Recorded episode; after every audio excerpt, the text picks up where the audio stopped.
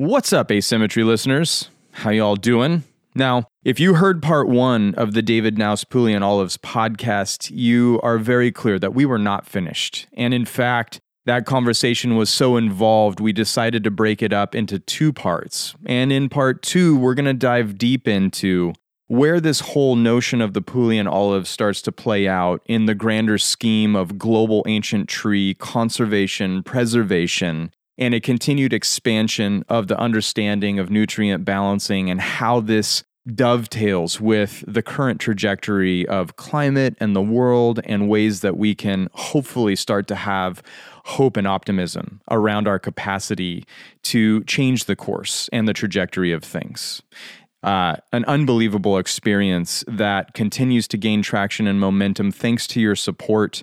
And if we're going to find a solution, we need a little bit more help from you. Visit bonsaimirai.com, click on the donate button in the upper right hand corner, and learn about the Puglian Olives project and how you can contribute and be a part of the solution. But for now, sit back, relax. David Knaus, part two, everybody. I'm a very curious person. I tend to be, you know, fair, fair when I'm in, I'm really in you know and when we started uh, when i realized that the chemical way was not going to be the way to cultivate healthy bonsai over the long term right? I recognized that very early when i started Mirai japan leans heavily on chemicals. More power to them right? That is that's how that that's how that has worked for them. We have different issues. We have different species. We have different weather. We had unexplainable and uncontrollable problems in the Pacific Northwest cultivating certain trees, right? And, you know, we looked at the compost extract methodology. We looked at Dr. Ingham's Soil Food Web as a building block. It's a part of this whole thing, right? Mm-hmm. But that wasn't the singular solution. And, yeah. And like through these like very highly motivated scenarios, like uh, you know, these have become topics of conversation via Mirai of how to cultivate bonsai. But when we found Apical and we started testing, it was the first time that there was a dramatic shift in the positive direction. And it has continued. Like you say, you don't know where it breaks. We have continued now over two and a half years to apply this, and things have just continued to get better and better and better. And so, you know, when when when we when I think about this on a grand scale, you know, I look at my master Masahiko Kimura, who's like a once in a four generation talent, and he came along and he, you know, really advanced and modernized uh, an art form in bonsai that started, you know, back in 1100 AD, 700 uh, AD in China, 1100 AD, and moved to Japan and became bonsai. And, you know, it sort of had these ebbs and flows and big ebbs and flows of change, but nothing like what he implemented into this art form. You say what allowed him to have that impact is lifetime, right? That moment in history with that skill set, yeah. that mentality, mm-hmm. those confluences of energy, boom. You look at John Anthony West, who was uh, Egyptologist. He completely reinterpreted the hieroglyphs based on and piggybacking on the research of a French Egyptologist from like the 30s or 40s and completely retold or or largely modified and modernized the story of Egypt to recognize that Egypt just stood on the shoulders of other cultures, right? Completely. Mm-hmm. How does yeah. John Anthony West reinterpret the hieroglyphs? Everybody is everybody's looking at these drawings and trying to interpret this language and he's able to reinterpret it and it unlocks this tremendous story. I do look at you as somebody who the right time, the right place, the right confluence of energy, the right skill set that you have, the right mentality, experiences in life, you're coming at this and you really do see this system differently than anybody else. And I mean to tell you, when I was trying to figure out how to get away from chemicals, I talked to everybody, like everybody. And I'm talking everybody in North America, everybody, everybody uh, in any circumstance where they could understand what the heck I was trying to communicate across the globe. You were the only person that brought the information that you brought, and you're the only person that brought the, has brought the results through your methodology that you brought. So, you know, because of my enthusiasm, sometimes I can get ahead of myself. But as far as this solution to agronomical issues or horticultural issues, I don't know another solution anymore. And and and that's really encouraging for me because I'm also super OCD and I really like for things to be organized and I like to know that I'm headed in the right direction. And I have no doubt. Otherwise, I wouldn't have gone through what I went through to get us to Italy to take a yeah. look at that situation, yeah, you know? So, like, for everybody listening and and the enthusiasm that I bring to different solutions, trying to find a solution, I feel like we have found a solution, which to you it's nature, and I appreciate you giving credit, but I do think that you deserve a little bit of credibility. Well, I'll always I'm always going to pass the buck because you know um, you guys were faced with a aggressive situation more from a um, from an operational standpoint, and you guys rose to the challenge, like I said, right? So, in other words, the aggressive nature within which you attacked the the what you were trying to accomplish, right? That aggressive nature was was the response that was was needed. It was needed, right? And Yeah. so so you know we we see apical as as you know it's like a it's a super highway to nature, right? Back to nature through science, and and anybody that really wants to can access it. Um, you know, we'll do the best we can to to to facilitate the process, but that's really what we're doing is is facilitating that that you know that restoration restorative restorative process. but I you're guess. interpreting it different than anybody else, and I think that's why Well, you yeah. get so, you know one of the big I issues. like to read. yeah, fair enough. And and you do a lot of a lot of research about all of these things, right? Scholarly articles. You're looking Sure. at all the information you can possibly accumulate, looking for the holes, looking for the gaps. That's what I'm saying. Yeah, connecting the dots is is you know, that's a big so with at Apical, like we weren't satisfied with just starting a lab, right? Like I the lab was actually the last thing I did, right? I I you know, I did a certain degree of crop input sales and and a substantial amount of of consulting, you know, data driven consulting based on soil analysis long before we started the lab, you know, for a handful 5 6 years or something. And it it wasn't until the that you that you took all three of those together right and i think this is a key piece also and I, I talk about this a lot when i go in and speak at conferences and stuff is there's there's uh, a game of telephone so to speak that's being played agronomically. So the lab sees uh, you know the lab is trying to you know develop replicatable protocols. That's great right? That's admirable great. You want to have a good lab that's that's that's tight and so on and so forth but if those lab protocols don't give you the results in the field they need to be changed Mhm. right? And so like that was where i came from was like hey we're not getting the results we want out here in the field you know? I i mean truth be told i i like working with the plants more than anything else right? Yeah. so so so i i trace the problem clear back to the to the to the i- im, you know insufficient detail and laboratory analysis. And then we got really started right?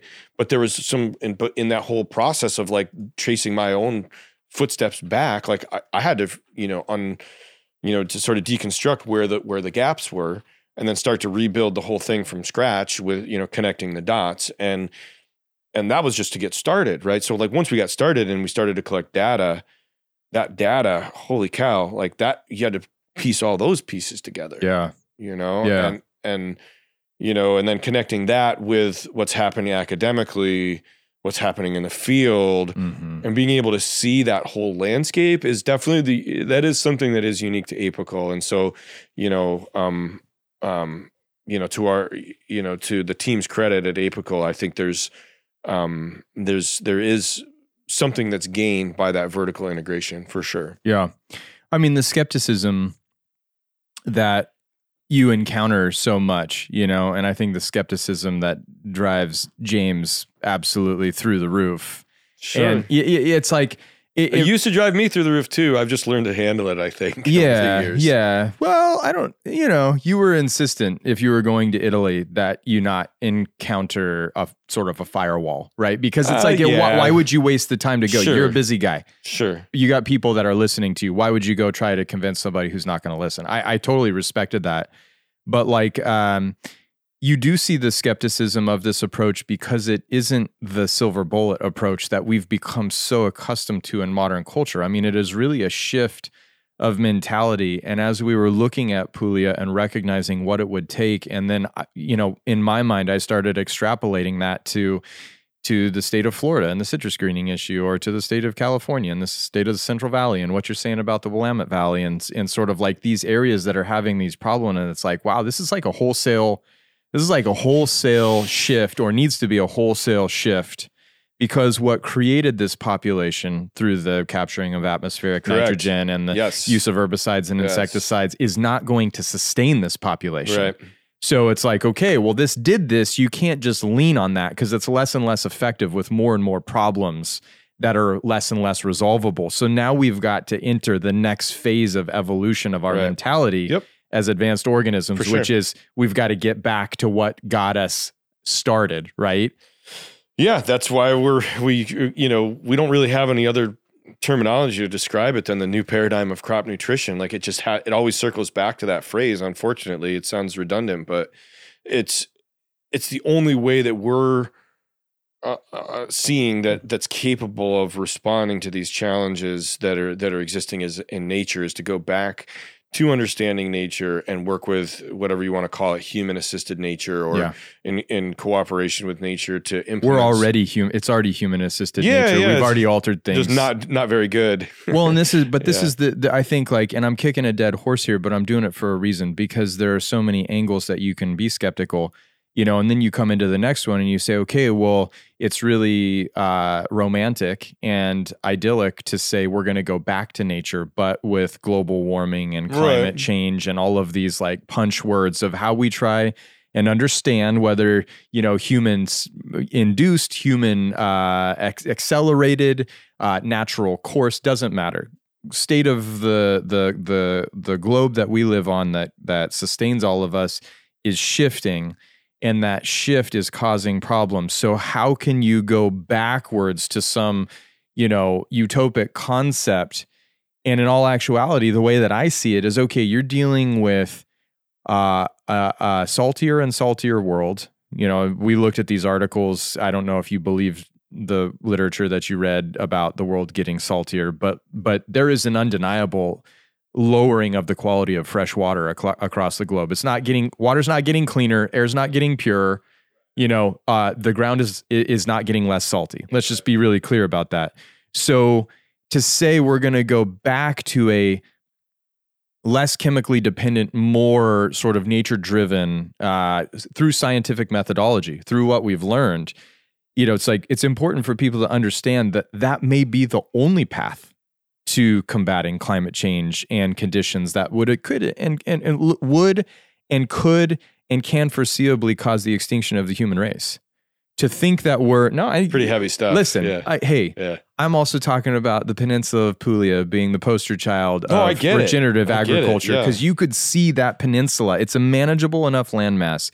If you got everybody on board and you saw the condition, the economic condition, the disparity that's there, if you saw the environmental condition, the death of the forest to the regeneration of the forest to the replenishment of the agricultural based uh, existence that is the foundation of that place, you would have no better test subject to say, look at this. How can you deny this? Right? That's where I, but like, I, I was listening to uh, some researchers talking about look, you know, extinction of megafauna, megaflora, like these things happen. They've happened on Earth multiple times. Like, who knows what led to that happening, right? Obviously, these big cataclysmic events and history yeah, I mean, I rewritten. prefer not to be that fatalistic. That's fine. No, know, that's I- not I- my. I, I, I That's not my I'm not being that you know, fatalistic. no, no, no. no, I, I just um, you know don't get it. Don't get it twisted. I'm not being that fatalistic. I'm saying I think that there are solutions. for sure. We don't have to sit here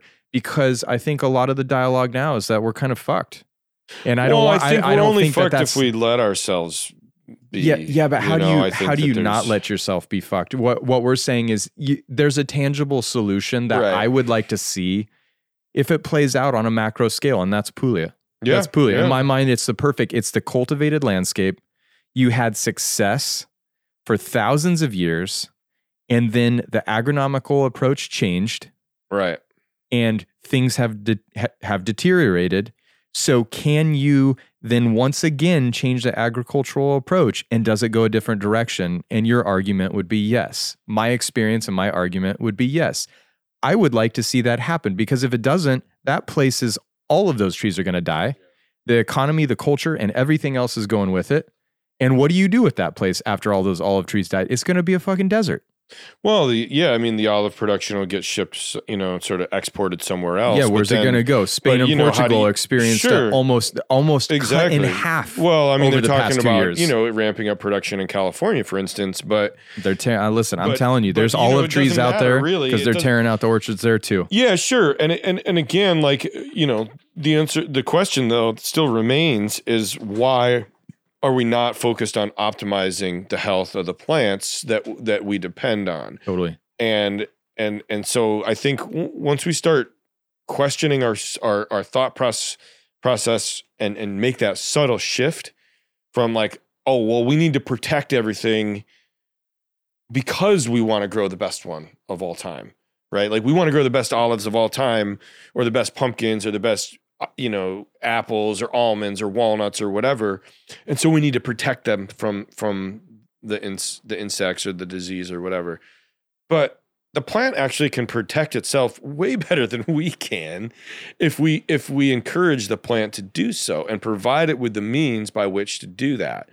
And so you know f- there's been tremendous research that's done around plants ability to fend off insects and disease broadly it's just there's there's some disconnects again within the scientific community i would say broadly. So botany research versus agronomic research versus versus in-field experience. You know things that work in the lab don't work in the field. Yeah. and and and i think they've probably experienced a significant amount of that right? And and and you know back to like the you know how you have this game of telephone it's happening. And it, it you know the, the fidelity needs to go from you know whatever you want to call it the the the telegram clear up to you know voice over ip right? Like you know we need to get we need to move that up into the next generation. And we're never going to do that with inputs um tech you know analysis protocols techniques thought patterns that are 30 40 years old at this point. We have to update right? And and this is this is i think the the challenge for you know if i had to to to speak to you know one of you know people in that community is like there's tools there. Those have to be embraced in order to to to update for the next you know however many years that that you want to continue. And the that one paradigm that lasted for the last 50 years is is kind of you know it's on its way out whether we agree or not. The insects are are telling us it's it's on its way out I mean, so the, the the insects, the plants, their disease susceptibility. There was like a major turning point for me when you said maybe the xylella is actually trying to protect the plant. that that that, and I understand like for some people they might be like get, get the fuck out of here. You know, like at that point. Yeah. But but and and even to say like the insect is helping the plant, right? The insect is relieving the plant of a toxicity. The insect is being called to the plant to relieve a pressure, right? Or a pathogen is is actually performing a task that is consuming toxicity that would otherwise kill the plant, right? And and and I really started thinking about it in regards to Phomopsis juniper tip blight on the junipers, and then seeing the sap test and recognizing we did have an aluminum aluminum issue, as does anybody in bonsai if they're using akadama under certain water pH values and and and Mhm. and nutritional Yeah. additives, right? And so it's like, oh wow, okay, I just I just saw some tests today from somebody completely independent of Mirai that's testing with apical now, doing bonsai, manganese sky high through the roof, aluminum sky high through the roof. It's a universality of uh, of bonsai, right? And so it's like um the the notion that Phomopsis was actually potentially protecting the juniper, you know, the juniper was was maybe a stretch, but also made sense to me, and it was a Well, w- different way of thinking of it. So, so in scientific terminology, they call that autophagy, right? So the plant is is concentrating and its unwanted nutrients into a portion of its self that that it's then going to discard, right? It's like when we have dead skin cells and they flake off of us, it's it's our our own cells, you know, basically shedding, like when a snake sheds its skin. Yeah. So, you know, taking that one step further, well, what if the whole plant goes into autophagy? like the plant is literally trying to every, to do everything it can to down regulate the toxins that it's experiencing and so mm-hmm. you know, at that point, it's just like, well, what is the toxin? You know, in this case, in the in the recent SAP test that you were looking at, it sounds like it was an aluminum issue. You know, this manifests across all kinds of different species, and that's been the commonality at apical. And this is why we're out on this big limb scientifically, saying like, look, we've we're we're physically tracking autophagy through the plant's life cycle mm-hmm. and we mm-hmm. can show you when it starts when it stops how it how to what degree it's here when it's going to predict when it's going to show up mm-hmm. um, through the mineralogy of the of the plant and mm-hmm. and that's i think you know this this minerals drive biology concept has been lost totally right and and and the importance of carbon was lost like those two key things were basically thrown to the wayside you know 60 70 years ago well, now it's like we have to get back to those that piece. And you know, it's like I mean, my mom is, you know, she's a very she's you know she's been on uh, gar- award-winning garden shows and things like that over the years and a lot part of where I got my green thumb. But you know, she always says like, you know, it all works together for good, right?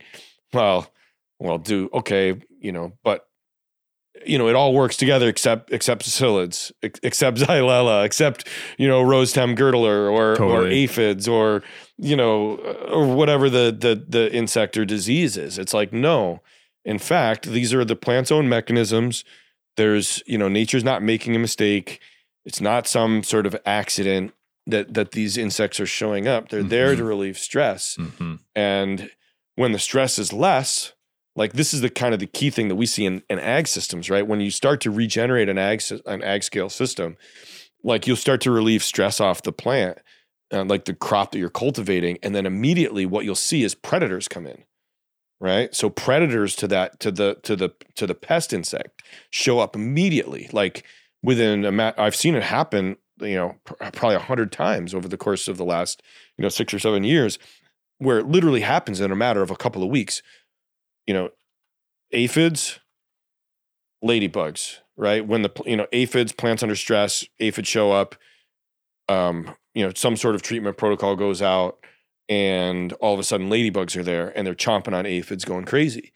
Well, you take that, you know, next week, and maybe it's similar treatment now, even a higher level species, lacewings or or dragonflies, or you know, so all of a sudden, you know, instead of um, that susceptibility being within your plant, you transfer that susceptibility back to the insect.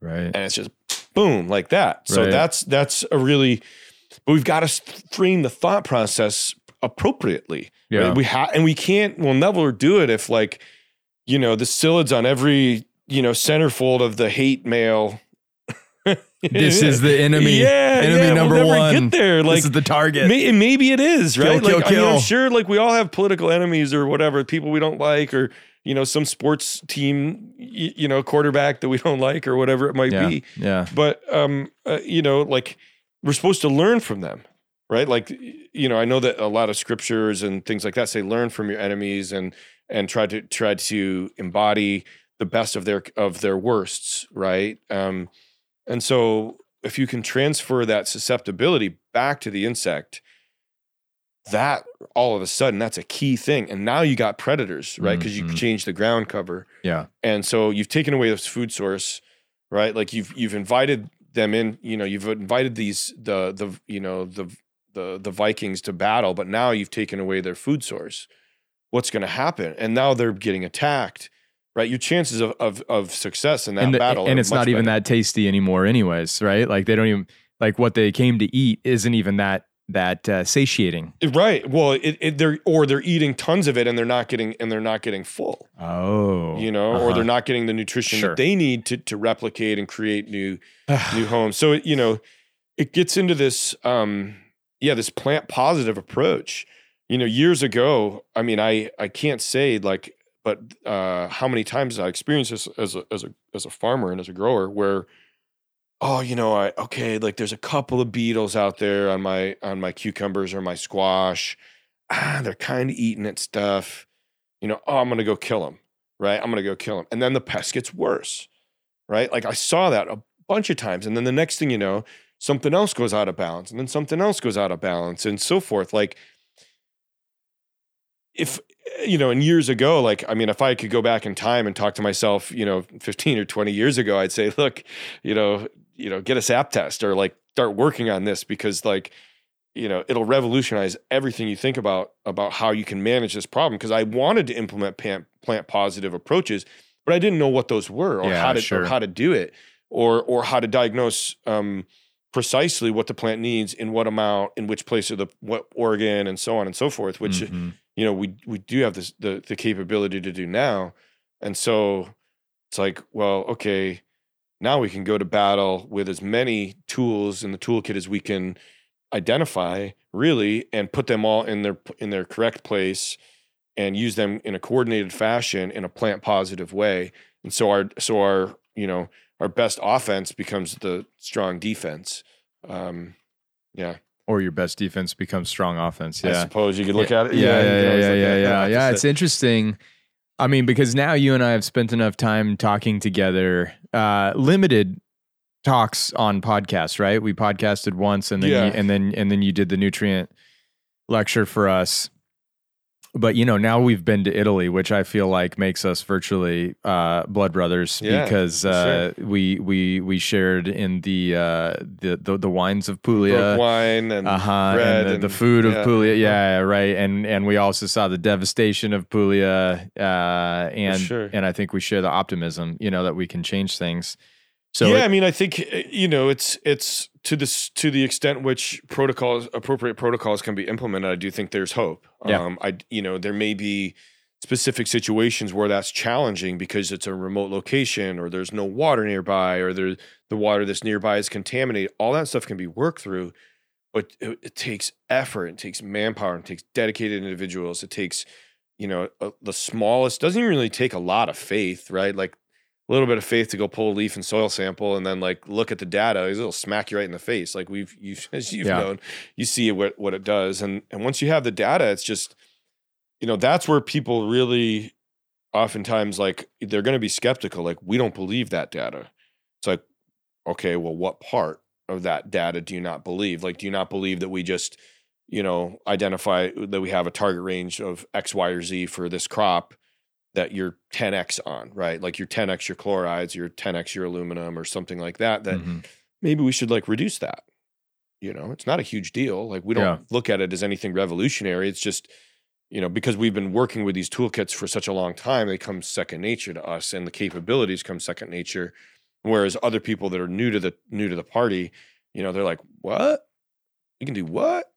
Yeah. And, and so that's uh, even yeah. even wait chl- high chloride's an issue yeah, yeah, yeah. Well, what's chloride? totally Plants this can is- uptake that? this is exactly it this is why you know when you're sitting here speaking rudimentary uh apical language you know by telling us what each nutrient does inside the plant i i just i again have to repeat that i went to horticulture school i took all i took all the courses know. i, didn't learn that shit you know Yeah, yeah, and yeah. and I and I'm assuming things are evolving on an academic level at a university and institutional level, but what we saw when we were in Italy is that it is still not as malleable and capable of keeping up with the times as as private as as private No, it's not.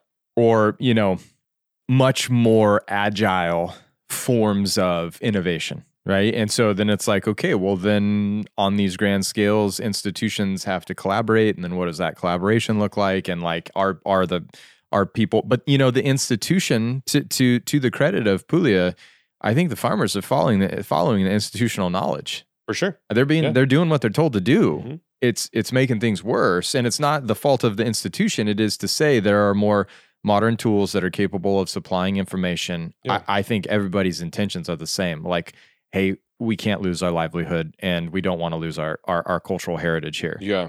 You know, so then it's just like how do you um how do you combat the the the various inputs that are trying to offer similar you know not similar but offer differing solutions to the same Well, problem if they've all failed, then that's know, where it seems obvious know, to I me mean, I that's where my hope hate, to- is hate to say it, but like, I mean, like we're happy to to engage in any sort of field trial or any sort of remediative work that a, you know an individual or or a group of individuals or or organization might want to do. Like Mhm. that's that's the thing about apical. Like we, you know, we have ev- you know everything from you know two garden beds in the backyard of Kentucky to some of the biggest farms you, you know in the world uh, testing and doing you Yeah. know remediation protocols with us. So we're open. Um, You're hand, you- you're handcuffed. You are you slightly handcuffed, though. I, I Oh, yeah, I for did sure, realize you sure. can't you Yeah, can't yeah. talk about a lot of the great successes that you've had. I mean, you can't you can't use the kind of size and scaled successes that you've had. we to do tell try to people, keep right? people's data confidential. Right. Uh, that's a that's a huge piece to the puzzle. Like I we, you know, there's a lot of people, um, of customers of ours that were extremely um serious about like don't tell our competitors about this or like you know had to sign short-term non-competes or you know what have you with certain growers over the years because they they wanted to gain a leg up on a particular market and i've seen that happen. I've seen guys do it to the tune of millions. Um, but you know we have confidentiality policies both around straight data um, as well as just you know our general consulting. Like people uh, you know i also don't like to advertise for somebody if they don't want to be i don't like to make somebody else into an advertisement Yeah, of course.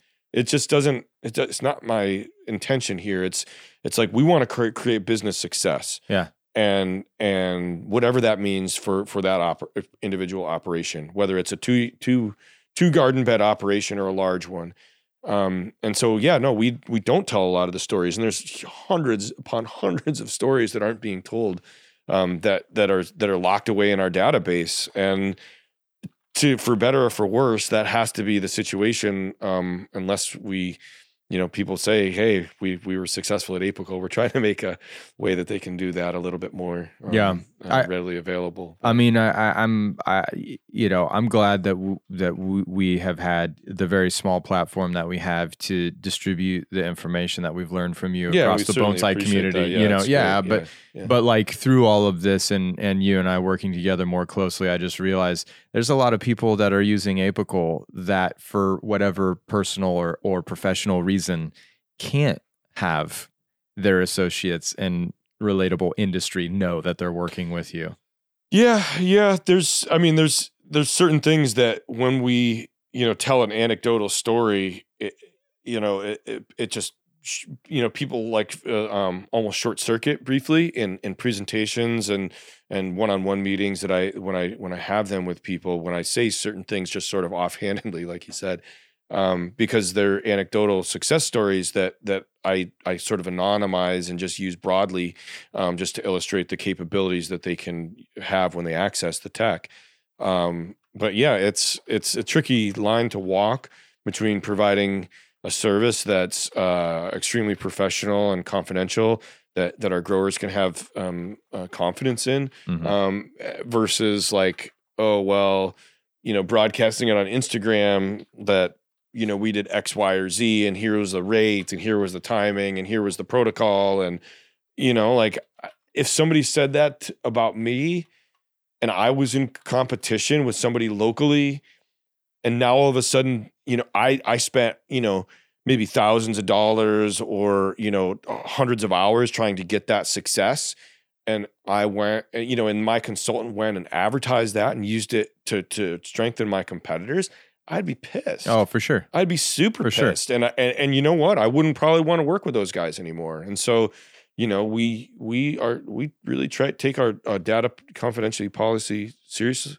seriously and yeah. And we try to let people share the data with who they want to and not who they don't and Well, and it's a little bit, but what I'm saying is it's very upstanding, uh, and it's also a little bit limiting for you. for sure for sure you know I yeah it's you know But you made that It choice. would be great to- and I it respect great- that choice. Yeah, I mean, it would be great to you know potentially go on Oprah or something, and you know tell everybody uh, you know some of the success stories that we've had, and take you know ten of our growers and agronomists on stage and just have them just do it do a you know a you know a, a whatever a, a Testimonial. Yeah, I mean, it would be fantastic, but I think there's a lot of people that they're like, oh. Apical's on our side. we want to keep them on our side, not Yeah. their competitors' Yeah, side. Yeah, of and course. and and it works again you know bo- works both for and against the business i think um, because we have extremely loyal following of people that have had success um, but we also have a like you said a tremendous amount of skepticism and rightly so i mean the claims are just can't make any bigger claims in certain cases right and but again it's not me making the claim or a company or a product or a you know we're we're saying nature has infinite potential we're helping you tap into it Mm-hmm. Yeah, it's pretty badass. So, I mean, how do you how do you now propose tackling this issue in Italy? Because uh, that's still you know uh, these tangential. Give us the worst trees. yeah, yeah, right. No, I, I, I mean, and it seemed like they were willing to give us the worst trees, Yeah. right? They were like, yeah, it's we haven't seen anybody be able to fix this. Yeah. You try. That's more. That's more or less what I took. Whether it was a silent communication or Yeah. whether that was what I wanted Right, to right, hear, right, right. Which is probably what I wanted to hear. Well, I mean, if we could show one tree some degree of rejuvenation that they can scientifically analyze through their PCR, and in like a you know, first step would be show a decline in the in the quantitation of of xylella in the you know in the in the plant.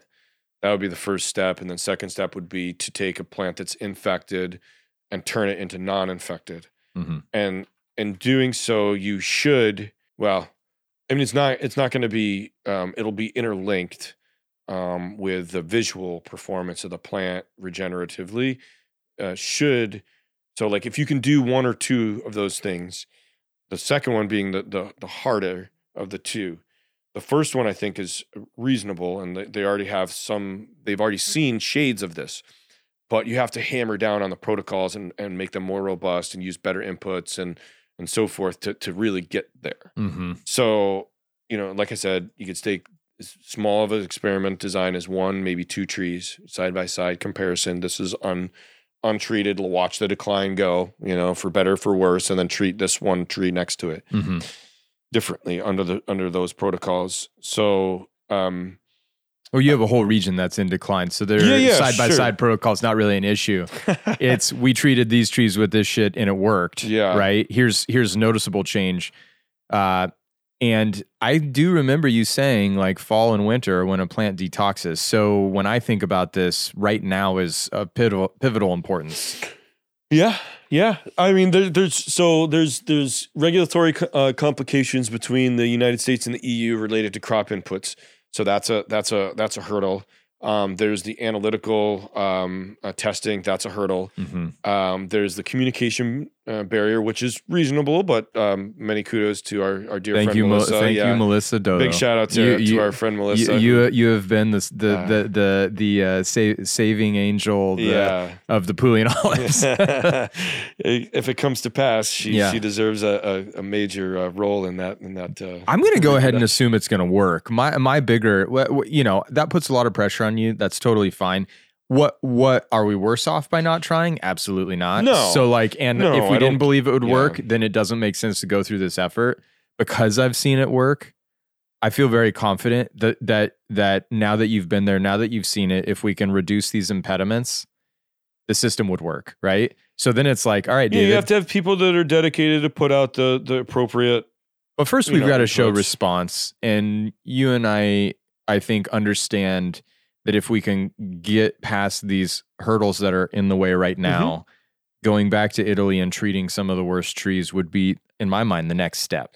Yeah, I mean, if we have to go and treat the trees ourselves, I mean that's fine. Um, I'm open to that. Uh, I shouldn't, you know, I think even just a one shot, you know, uh, do some sort of deep, uh, you know, deep soil work um, um, with some inoculation and then some some trunk sprays with um, some appropriate detoxification.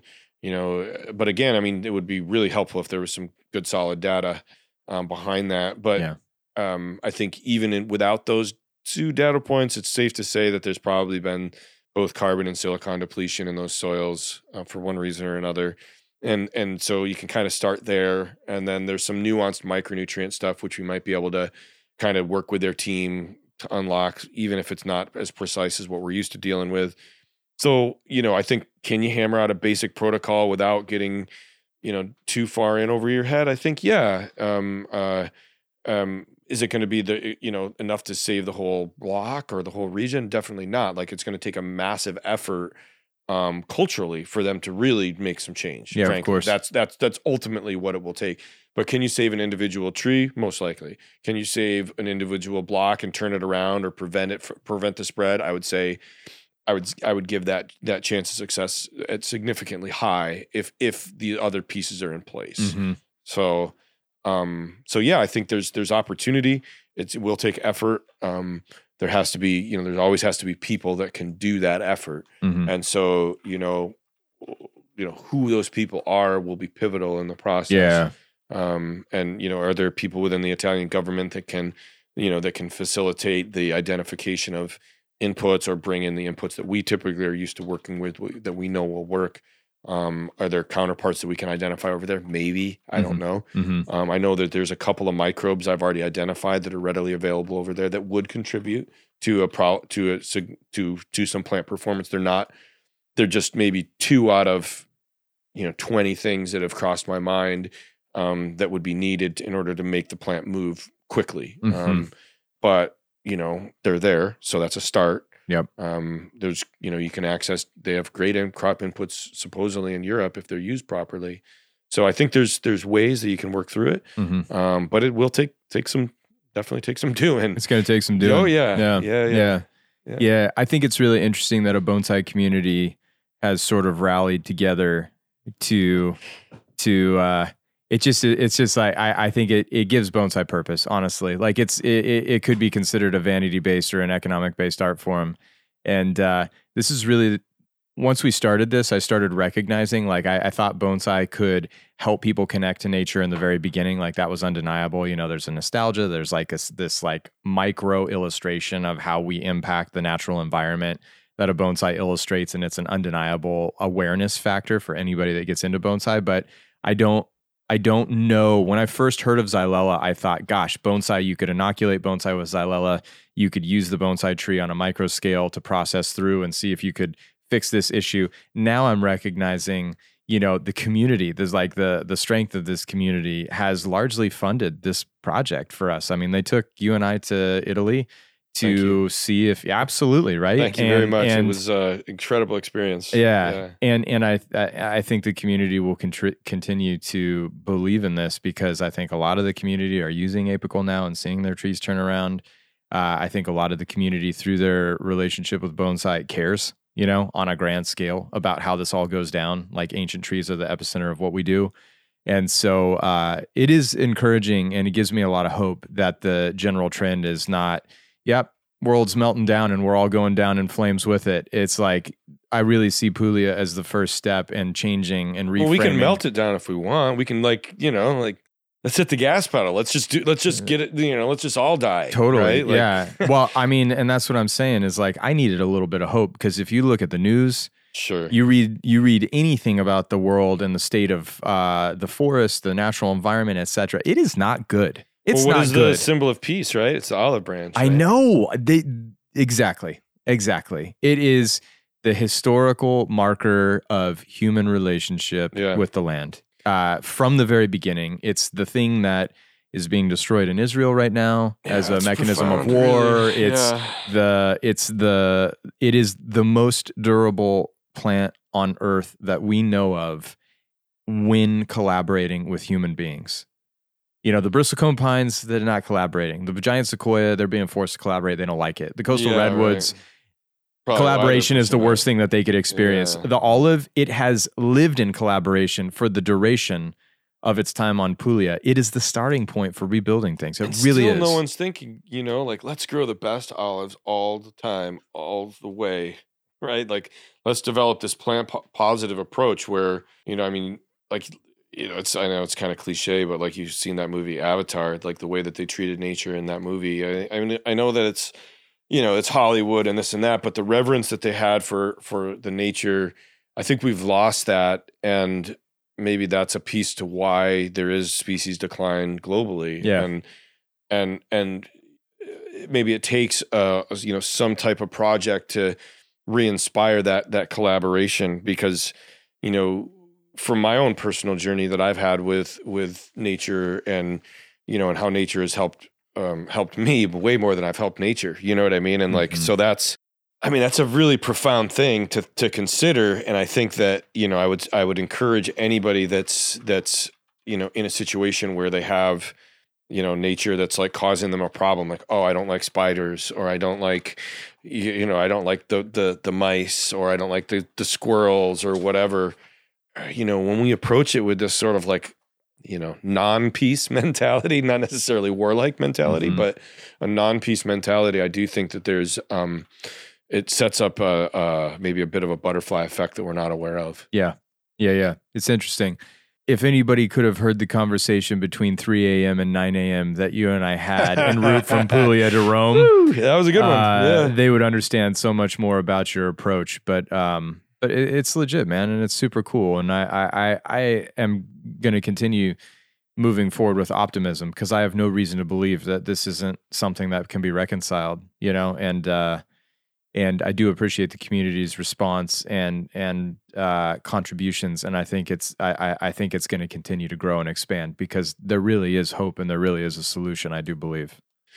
I think, you know, again, like nature's nature's benefits are infinite if you can tap into them, and and I do truly believe that, like even at the intracellular level, right, like that, like that spark of life that's in those trees is still there. Still there. It's still there, Yeah. and so like you know, I mean, if you're gonna make a fire, right, like you have a little spark, a tiny little fire going. It's maybe it's about to go out. It's raining around. Like, let's create the environment for that spark to grow hmm and and we're not going to do it certainly by trying to kill everything in sight certainly not what we can do theoretically though is maybe take away the food sources of the pests and provide the food sources to the the plant and and maybe that's a place to start Yeah. you know Yeah. and and and maybe it's not maybe it fails maybe you know uh, maybe the problem is too great right I, I can't. I can't let you backtrack like that. no no i'm No, just a, hey I- I, I know. manage I know. expectations You know what? I've seen here? I've seen me go global, uh, saving the planet, and I've seen you go back to the cellular level, and our conversation has expanded and contracted multiple times. I totally Yeah. appreciate that you don't want to stand here and say, "Listen, we we can save the Puglian olives, we can we can correct the course, etc." And I re- and I respect Nourish the spark is what I'm saying. The spark is still there. absolutely, absolutely, It- and that's you know, and that's it- what you that's what you need. It's not going to be, you know, I can't do it on my own. You can't do it on your own. You know, Maria or her team, they can't do it on their own. But if there's, you know, some way that a project or two can can get off the ground that that takes that fundamental shift as a starting point, Yeah, I think that that's that's where you got to start. Yeah. And, and and then see where it takes you. Because typically it takes us into really, really interesting and fun places that maybe you know we learn from nature, nature learns from us. You know, we kind of go do a give and take, and and and it becomes a really profound and beautiful thing. Um, and so I would I would encourage you know if anybody's listening in Italy, um, to consider that as as as a starting point for for what's happening over there and you know because going on the offensive and just trying to kill everything in sight is obviously not really getting anywhere and so like let's let's throw carbon into a plant that wants carbon Mm-hmm. Yeah. or let's take away you know salinity from plants that don't like salinity i Yeah. mean there's there it just seems that these are logical um uh starting points that may be more more uh, powerful than than we might give them credit for Yeah. Rock and roll, man. Yeah. Rock and roll. It's it it's been a long journey in a very short period of time that you and I have been working together for me to try and wrap my mind around the entire system, right? Like because it's like, well, why is it going bad now? You know, how has this worked previously and and h- why has it stopped working and like when does it stop working and why does it stop working? And it's like but we are seeing on a global level the approach not working. You know, so Yeah. in, any any sort of like post World War II, like we can argue all day long acce- yeah, things oh accelerate. yeah but it's still kind of working oh yeah but I think this like- is I think this is like a big discussion of Japanese bonsai that I've had with you a ton. Like, how, well, then how do the Japanese have these trees and have these success with you know this heavy chemical and stuff? And I'm sure there's some equations in there, but al- al- also Well, if they're still using insects and insecticides and and fungicides, I mean that's that's where the gap is filled. Um, you Right, know, if right. The, if the plants are not accessing carbon in sufficient quantities, they'll need those pieces, right? And so, and maybe they are accessing quan- carbon somehow, you know, and uh, like that's a big discussion. I, I don't want to get into that because I I think you see insidious creeps that then accumulate over time Correct. to lead to a baseball Absolutely. bat that smacks you in the face, yes, like an entire region being killed off. yeah, And why all of a sudden did it jump the the the the mm, you know non-existent barrier? Why did the buffer zone and then beyond the buffer zone suddenly experience not just xylella but rapid acting xylella, a mutation, right? right, And it's like, well, yeah, because that insidious creep accumulated until you had an exponential explosion and now there's now now you've got to attack it with the same kind of There does aggression. always seem to be these tipping points within the data. Um, and this isn't something that you and I have really talked a tremendous about amount about because we have been um, collecting data in on bonsai for the last couple of years with you. Um, but in crops where we have a large enough data set, um, there's tipping points within the data that we see all the time. Like you get to a certain, you know, a certain soil type hits a certain part per million of of an of uh, of you know sodium chloride or aluminum or some combination thereof, or maybe it's potassium or whatever. But that that that um, ratio of one element to another hits a tipping point, and that's what makes the susceptibility literally flip on like a switch Mhm. and you know i can't claim to know what the what the switch is over there but i do think that though that through through appropriate data sets and data gathering you can find where those switches are and w- at what number they switch on at Mhm. which is crazy to think about right like i mean i've literally watched blueberries in our local bioregion here at 50 part per million sodium no aphid pressure something happens you know people apply some fertilizer or some weather event happens and the sodium level jumps from 50 to 70 and immediately the aphids show up immediately. Or um, there's you know we've seen where uh, like broccoli plants for instance um, you know literally two feet apart from one another and being being infected by an insect um, you know uh, aphids or or a cabbage looper or something like that and you test them five feet away from each other and one of them has aluminum in it and the other one doesn't. And the aluminum one switched on at, at you know at 17 part per million in the old leaf and 10 in the new. And literally that was when when when that aluminum got to that level the insect was was triggered. The insect pressure pressure was triggered. So so those tipping points have obviously been reached in the lower regions of of of Italy. As that creeps up the up the peninsula I feel like that's probably what's happening. I why that's the case, I can't say. yeah sure But there's got to be some degree of it's like dominoes, right? Like you reach this tipping point and boom, all of a sudden the plant's susceptible. Mhm. Like there's a ratios it's like do not go beyond, right? And this is one of the 10 principles of nature. Once those ratios are breached, essentially the the you know, the plant becomes susceptible. hmm Yeah, it's really, it, it, it's really, yeah, it's a lot, but also it's really, it's actually, I, I think one of like the, the things that was interesting watching you communicate with the agronomists and the researchers in Italy is like, there was really only one thing to say. You know, it's like, it's like what you say, like toxicities and deficiencies. This is what triggers this issue. Like there's, you can say it, uh, so many different times it seems unfathomable that that could be the cause and you know seeing seeing the test results of a full scale redwood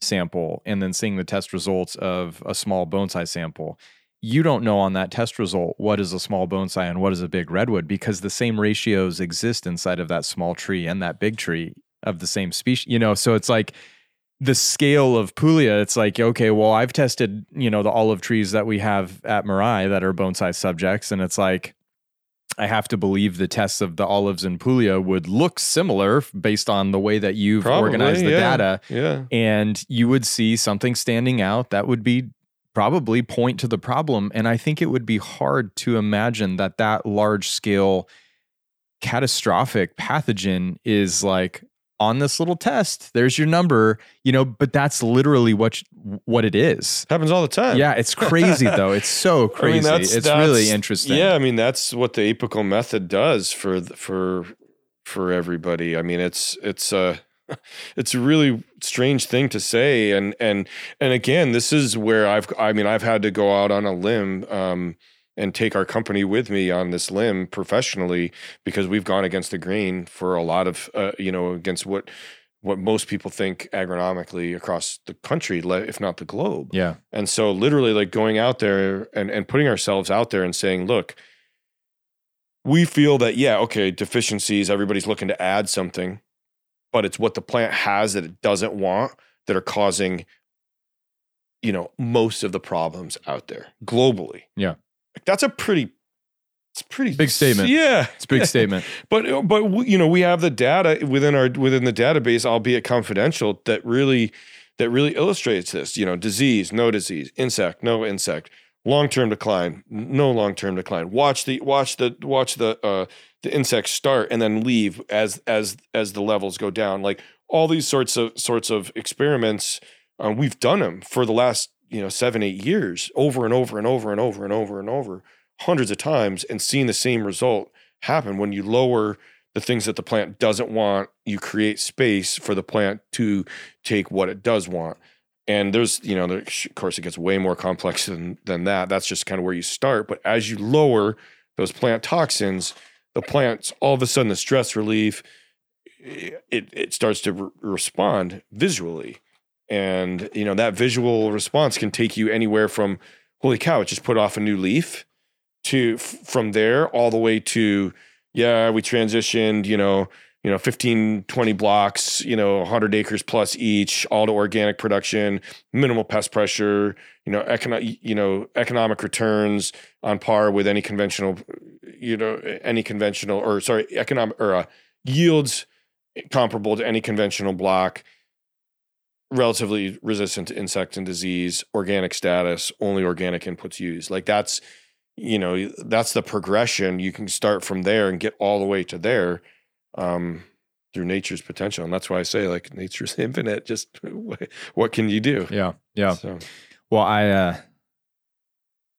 I'll be booking our next tickets to Italy here pretty soon because I, I, I I think we uh I think we need to see it work and I think it will work and I I I really want to be there to see it work. You know, this- like, well, it's like you said. Let's get some things in place. I mean, I'm I'm more than happy to go back. Um, you know, I really I really am inspired by, you know, like you could, you know, put put up a sort of great wall of sorts there, um, agronomically, if if it was successful, Mhm. um, and and and show show people what's possible in a in a really um, polluted petri dish. Yeah, yeah. And what what better, you know, what better way to um to not only sort of like uh incite positive change, but also just to like give people hope, man. You know, like I, I really I really do feel like the general trend and perspective in the world, like I think you have to try hard to maintain hope. I think people have to steer clear of like what is being fed to us on a daily basis because like that that that outcome looks bleak and that's not that's not the reality like there are there are there are there are ways for to change The- things for the better Yeah, I mean, I th- uh, you know, I'm a big believer in nature is always providing balance, right? Nature is always striving for balance. Like we see that in the plants, new leaf to old leaf, deep soil, shallow soil, etc. You know, like you always see these sorts of things, and so, you know, with just as many problems that we're experiencing as a species, and then the all, the outcomes of those to, in other species, I have to really have uh, and and take some degree of um, uh, you know respect that there is the appropriate solutions out there. Mhm. It's just how do we get them implemented? How do we build networks and community um, that uh, you know connect the right people to the right solutions? Um, you know, when I look every day across you know LinkedIn or wherever, there's there's great things happening globally, but unfortunately, like a lot of them are just sort of languishing in a scientific, you know, you know, in the corner of a dark office or somewhere that's that's maybe being underfunded, and like the the light is being shined upon solutions that maybe are, you know, flashy but don't necessarily like deliver. Mhm. Um, I've seen that in, in in ag tech for the last 15 years. Like people, oh, drones are going to be the thing, and the, this is going to be the thing, and that's going to be the thing, and the latest in this, and the latest in that, and Mhm. oh, this microbe is going to going to solve all the problems, and it's like, no, nature solves the problems if we work with her, and Mhm. so like let's use that as the fundamental approach, and start there, work our way backwards, you know, in in you know in a give and take, not just take. yeah i got one last question for you All right, fair enough. is james agent actually crazy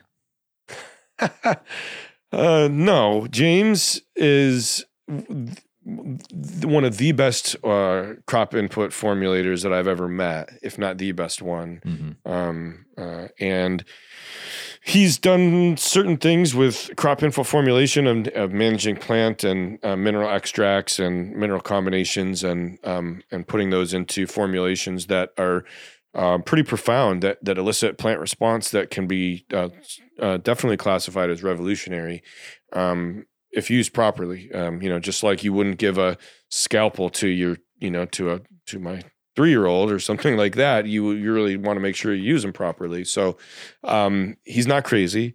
Uh, he's a brilliant uh, formulator, and I have, I have the utmost respect for his work. Yeah. um, that he does. Um, uh, just uh, you know, to, in to your point though, uh, he deals a lot with um, people that are from um, uh, communities that don't that aren't affected by uh, uh, like modern technology a lot. So like religious groups that don't have a lot of um, technology to access, right? And so I think that drives them a little bit crazy. Like, oh well, you know, you can call me at two two p.m. on a Tuesday, but if you call at two o seven, like I'll be back down the road because my my horse and buggy only stops here once a week. You Sure. know that sort of thing uh, to to hit the phone. Um, and so I think that can cause some some challenges, especially when you're, you know, he, he believes in everything that he's doing, and and and and what we've done together has been profound. Um, but the implementation can drive you crazy Yeah. uh, if you stay emotionally engaged 100% 100% of the time Yeah. um, because it's you know oftentimes as you've experienced there's timing issues there's application issues there's logistics there's weather there's you know dot dot dot that could go wrong and we're constantly trying to um to work with the plant and help nature like you know heed those cries that nature's giving to us through data Mhm. and so if we can do that, then everybody's happy because then, then things move along. But when there's still stuff in the way or, you know, the shipment doesn't show up on time or whatever, it does, it can drive you a little bit crazy. I, Yeah. I, I, I would say that I've been driven a little bit crazy by some of those details over the years. Yeah, yeah. The the only reason I asked you that is not to put you on blast or anything. I, I, I've through my conversations with James, he's taught me a lot. I've come to find James to be another really generational, brilliant mind. For right? sure. That that is not going to come around in in the next two two to five lifetimes. And uh, his podcast was a very controversial podcast Sure. for us. Um, Yeah, I, I, I don't think people understand, you know, how fantastic and brilliant James Agent is. But I and I also don't think people really realize how much of a solution James Agent is. Like that that that, that guy is a, is He's a brilliant guy. He's, you know, he formulated, like when I first met him, I mean, he had already formulated the Blue Gold base product, which is a surfactant that has over 300 ingredients, like that coexist peacefully and, you know, uh, in one jug, which, and they're all, you know, organic certified, right? Which is, it's astounding. and a surfactant allows what the yeah, elements better to get into the penetration plants. into cell, across cell membranes. Okay. so he Um, he he basically engineered the delivery mechanism Yeah. for the nutrition to get into the yeah plants. yeah yeah, and and so that you know eh, but the, it was you know a lot of people make surfactants from aloe or yucca or whatever um there's you know different types of soaps or surfactants right really that's all it is but to do it in the way that he did it was significantly different than most other people have even considered or or even to this day have even thought about Right. or con- conceptualized. And you know and using that as the fundamental building block behind you know all the inputs that they that they provide is is uh you know it's it's a it's an interesting approach. And we've we've seen it work um work really amazing things. Uh When you guys have really piggybacked, yeah it's been a it's been a fantastic uh, you've helped him test the the functionality. Oh, yeah. he's Yeah, yeah. he's helped he's helped provide the the a, a, a lot of really significant bullets in your chamber. No, for sure. Yeah, foundational inputs that allow that allow the s- system to succeed. I mean, it's it's when you when you take the the the you know really strong, tight laboratory protocols that have been updated for you know for the 21st century to kind of fill in the, some of the gaps that maybe have existed since the 70s.